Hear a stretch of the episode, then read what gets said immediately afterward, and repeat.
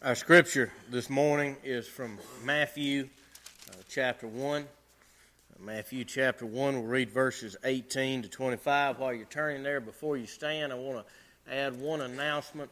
Uh, there is one other person that will be voted on today. We have an unexpired term, uh, an open seat for one year on the session and Mr. Joe Baird uh, has been nominated and has agreed to that. We had to make the we we nominated him a long time ago, uh, but uh, we didn't communicate that to him as early as we should have. But it was more than a week beforehand, so we're good to vote on him. And I didn't want him to think that we didn't put his name in there because we don't love him very much. It was just a matter of he's a godly man and wanted to pray over it a while, and Mona wanted to get those bulletins made early this week. So, um, anyway, uh, add that to the agenda. All right, Matthew 1 and verse 18. Would you please stand for the reading of Scripture? Now, the birth of Jesus Christ took place in this way. When his mother Mary had been betrothed to Joseph, before they came together, she was found to be with child from the Holy Spirit. And her husband Joseph, being a just man and unwilling to put her to shame, resolved to divorce her quietly. But as he considered these things, behold, an angel of the Lord appeared to him in a dream, saying, Joseph, son of David, do not fear to take Mary as your wife, for that which is conceived in her is from the Holy Spirit. She will bear a son, and you shall call his name Jesus for he will save his people from their sins. All this took place to fulfill what the Lord had spoken by the prophet Behold, the virgin shall conceive and bear a son, and they shall call his name Emmanuel, which means God with us. When Joseph woke from sleep, he did as the angel of the Lord commanded him. He took his wife, but knew her not until she had given birth to a son and he called his name Jesus.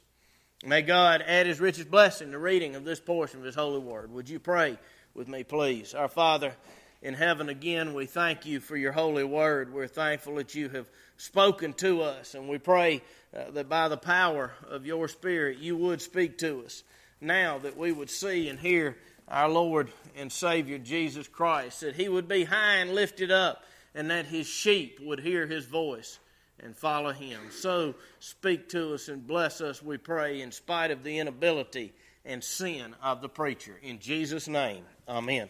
Be seated, please. Emmanuel, God with us. Uh, part one. Uh, this week and next week, uh, we will look at the incarnation of Jesus. First, today, we will look at Jesus being God, and next week, we'll look at Jesus being a man. Some years ago, I was talking with a person in a tragic circumstance which left her husband dead and she was bankrupt. Her husband was gone. Her house was about to be gone.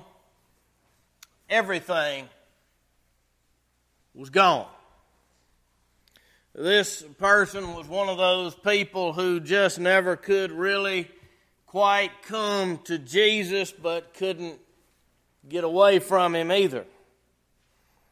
But I will never forget what she said to me after we buried her husband.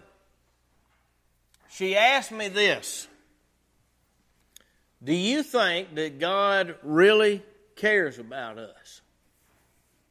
Or do you think that He looks at us the way we look at animals in a zoo.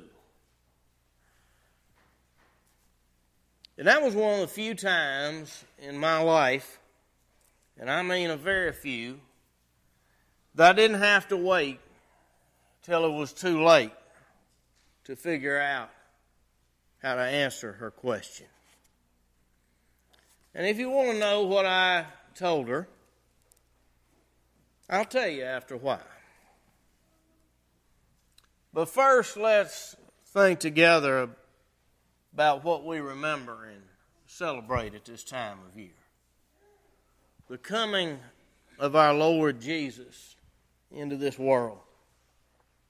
As Matthew describes the birth of Jesus, he concludes, as he frequently does, by explaining that it fulfilled the Old Testament. That is one of the main themes of the Gospel of Matthew, to show that Jesus is the fulfillment of the promises and the prophecies that God had made to his people in the Old Testament hundreds and thousands of years before to send the Messiah. And here Matthew tells us what the birth of Jesus fulfilled. Look at verse uh, 22. All this took place to fulfill what the Lord had spoken by the prophet.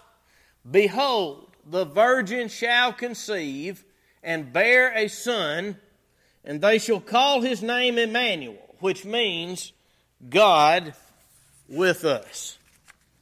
You see, the birth, in the birth of Jesus Christ, the promise is fulfilled that God is with us.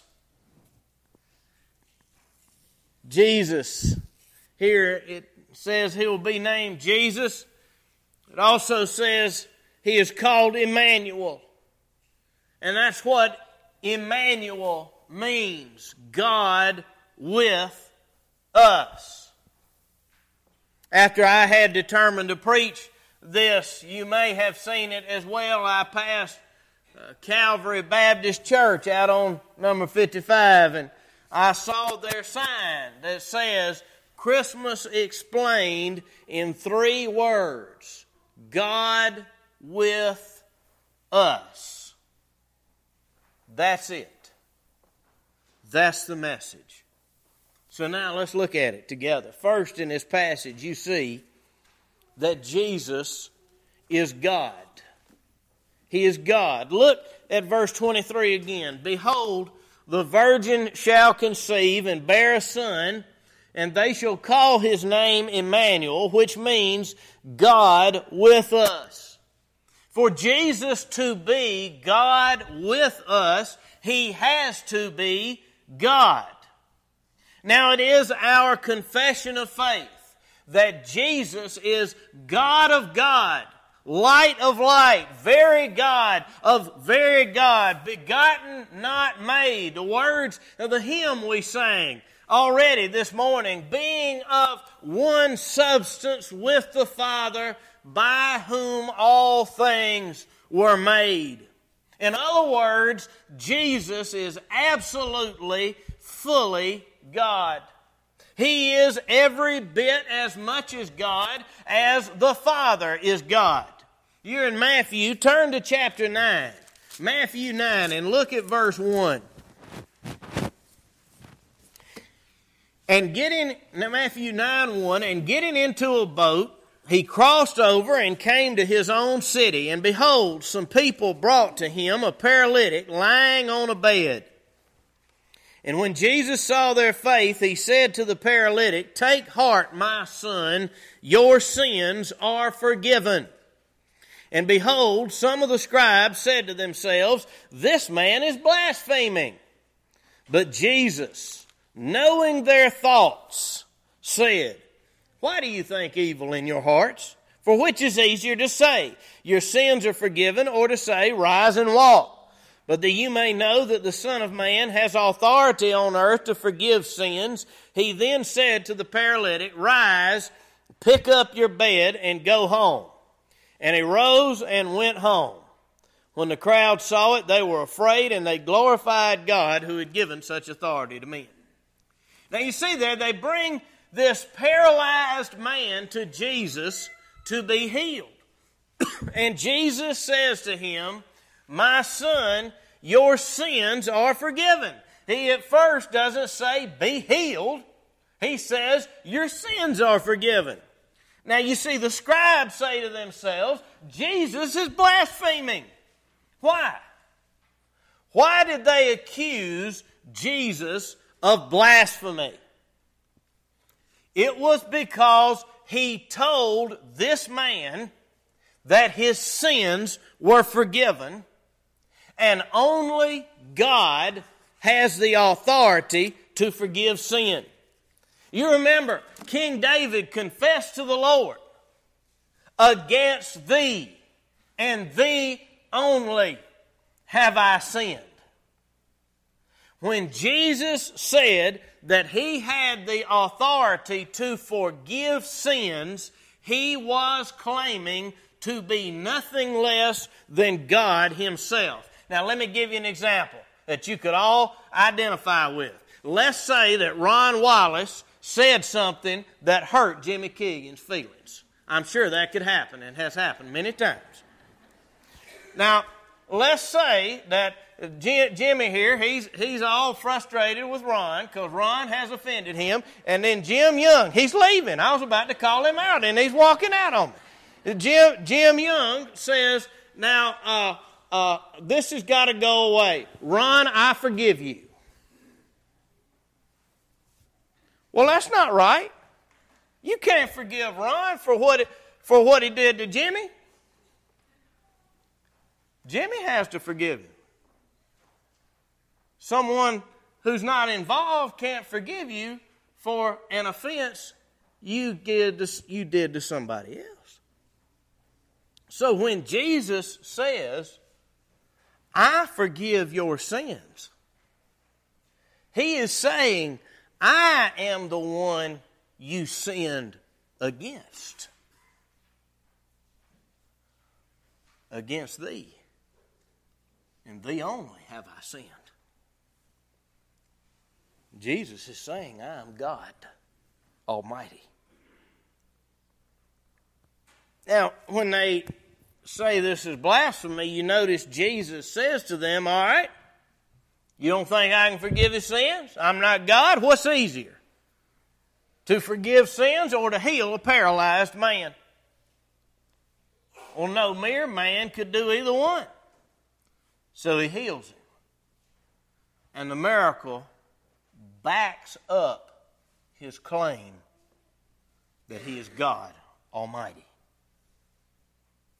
This is why what we read in our text that Jesus was born of the Virgin is a non negotiable article of the Christian faith. Jesus was conceived of the Holy Ghost and born to the Virgin Mary because He is God. He is both God and man. The virgin birth is the only way He could be both God and man. Look at verse 19. We're back on our text now, Matthew 1 19. And her husband Joseph, being a just man and unwilling to put her to shame, resolved to divorce her quietly. But as he considered these things, behold, an angel of the Lord appeared to him in a dream, saying, Joseph, son of David, do not fear to take Mary as your wife, for that which is conceived in her is from the Holy Spirit. The Holy Spirit joined the divine and human in the womb of the Blessed Virgin Mary. Jesus' divine nature was not conceived. It had eternally existed, but the Holy Spirit conceived his human nature by joining it to the divine person in the womb of the Virgin. Now, I have no idea what I just said. If you understand how that worked, I'll pay you a lot of money to explain it to me. But I know this it means Jesus is God. Absolutely, fully God. So you see that Jesus is God. And secondly and finally, you see that He is with us. Look at verse 23 again. Behold, the virgin shall conceive and bear a son, and they shall call his name Emmanuel, which means God with us. He is not only God, but God with us. This is the heart and soul of all the Bible from beginning to end. God with his people. The scripture begins with God making the world and people in his own image. And the first people, our parents, Adam and Eve, had fellowship with God in the Garden of Eden. God was with them. But because of their sin, their rebellion, they were kicked out of the garden and lost that relationship. They were no longer with Him. And the unfolding story of the Bible is God reclaiming His lost people so that He Himself can be with them. When he brought the Hebrews out of slavery in Egypt, he was with them in the form of a pillar of fire by night and cloud by day. And then later, when God gave them instructions, they constructed the tabernacle, and wherever they camped, the tabernacle was in the center of the camp because God was with them in their very midst. Later, he was with them in the permanent structure of the temple that replaced the tabernacle. And he promised his people, even when the temple was destroyed and they were carried into captivity in Babylon, he was still with them.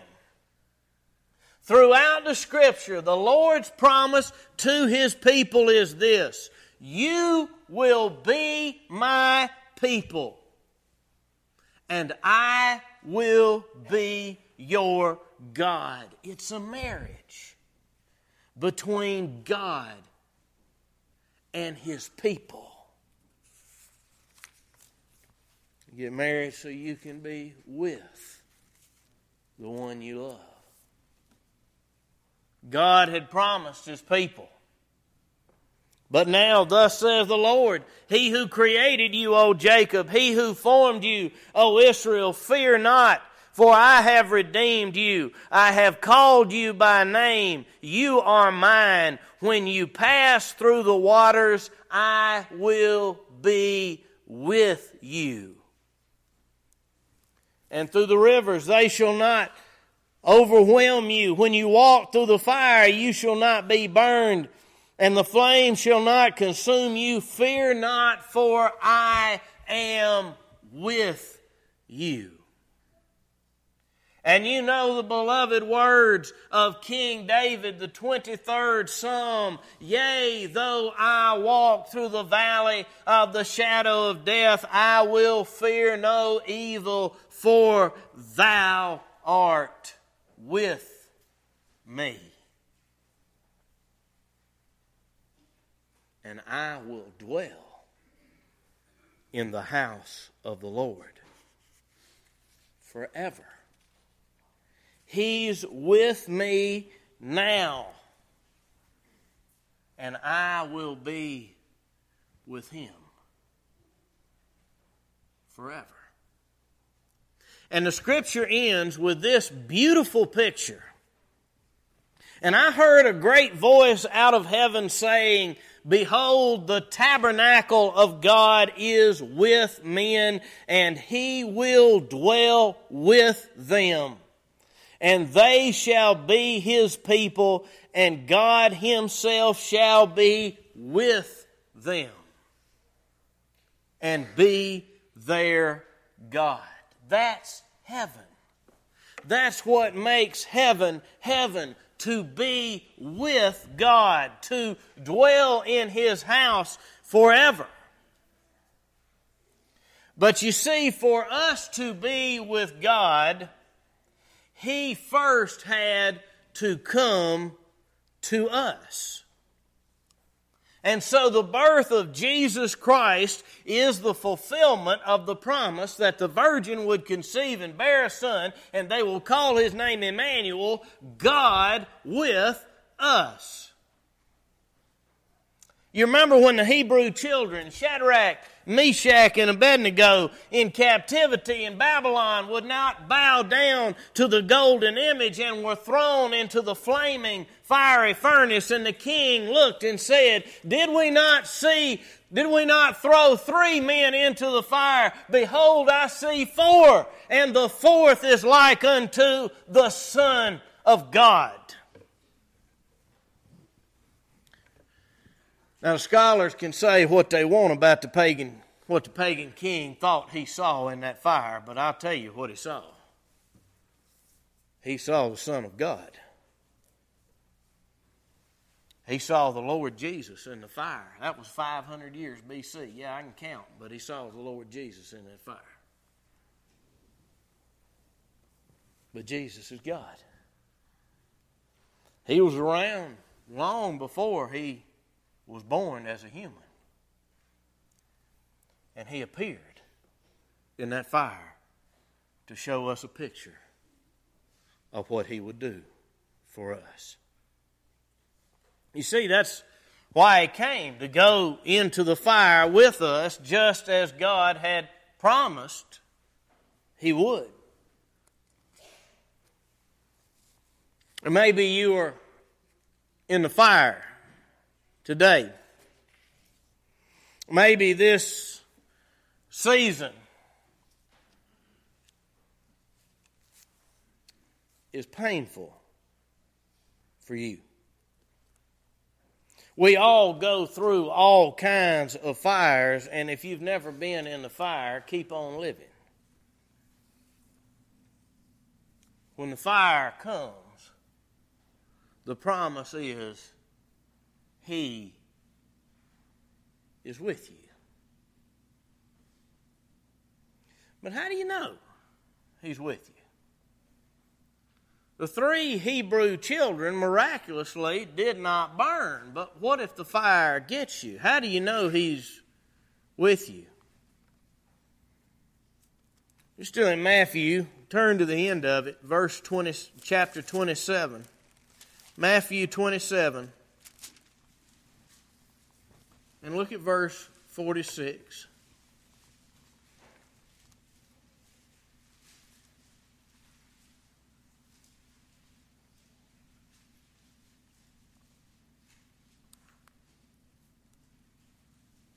About the ninth hour, Jesus cried out with a loud voice, saying, Eli, Eli, lama sabachthani that is, My God, my God, why have you forsaken me?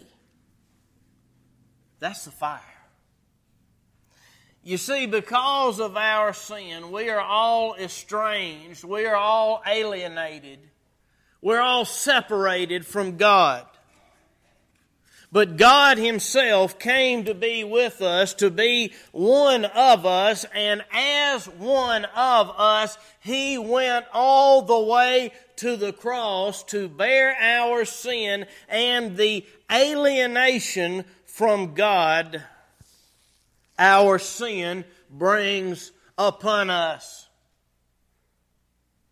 He did not say, Yea, though I walk through the valley of the shadow of death, I'll fear no evil, for thou art with me. Psalm 23. No, he quoted Psalm 22. My God, my God, why have you forsaken me?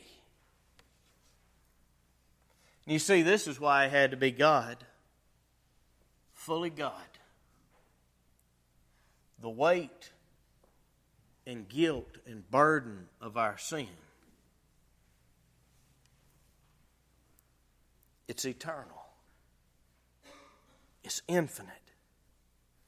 Only one who is infinite and eternal himself could bear the infinite guilt and justice and wrath of God for the sins of the world. But to do it for us, he had to become one of us. And so he is God with us. You see, we can say, Yea, though I walk through the valley of the shadow of death, I'll fear no evil, for thou art with me. We have the promise of God, I will never leave you nor forsake you, only because the Son of God became fully one of us and in our place said, My God, my God, why have you forsaken me? That's how you know He is with you in the fire.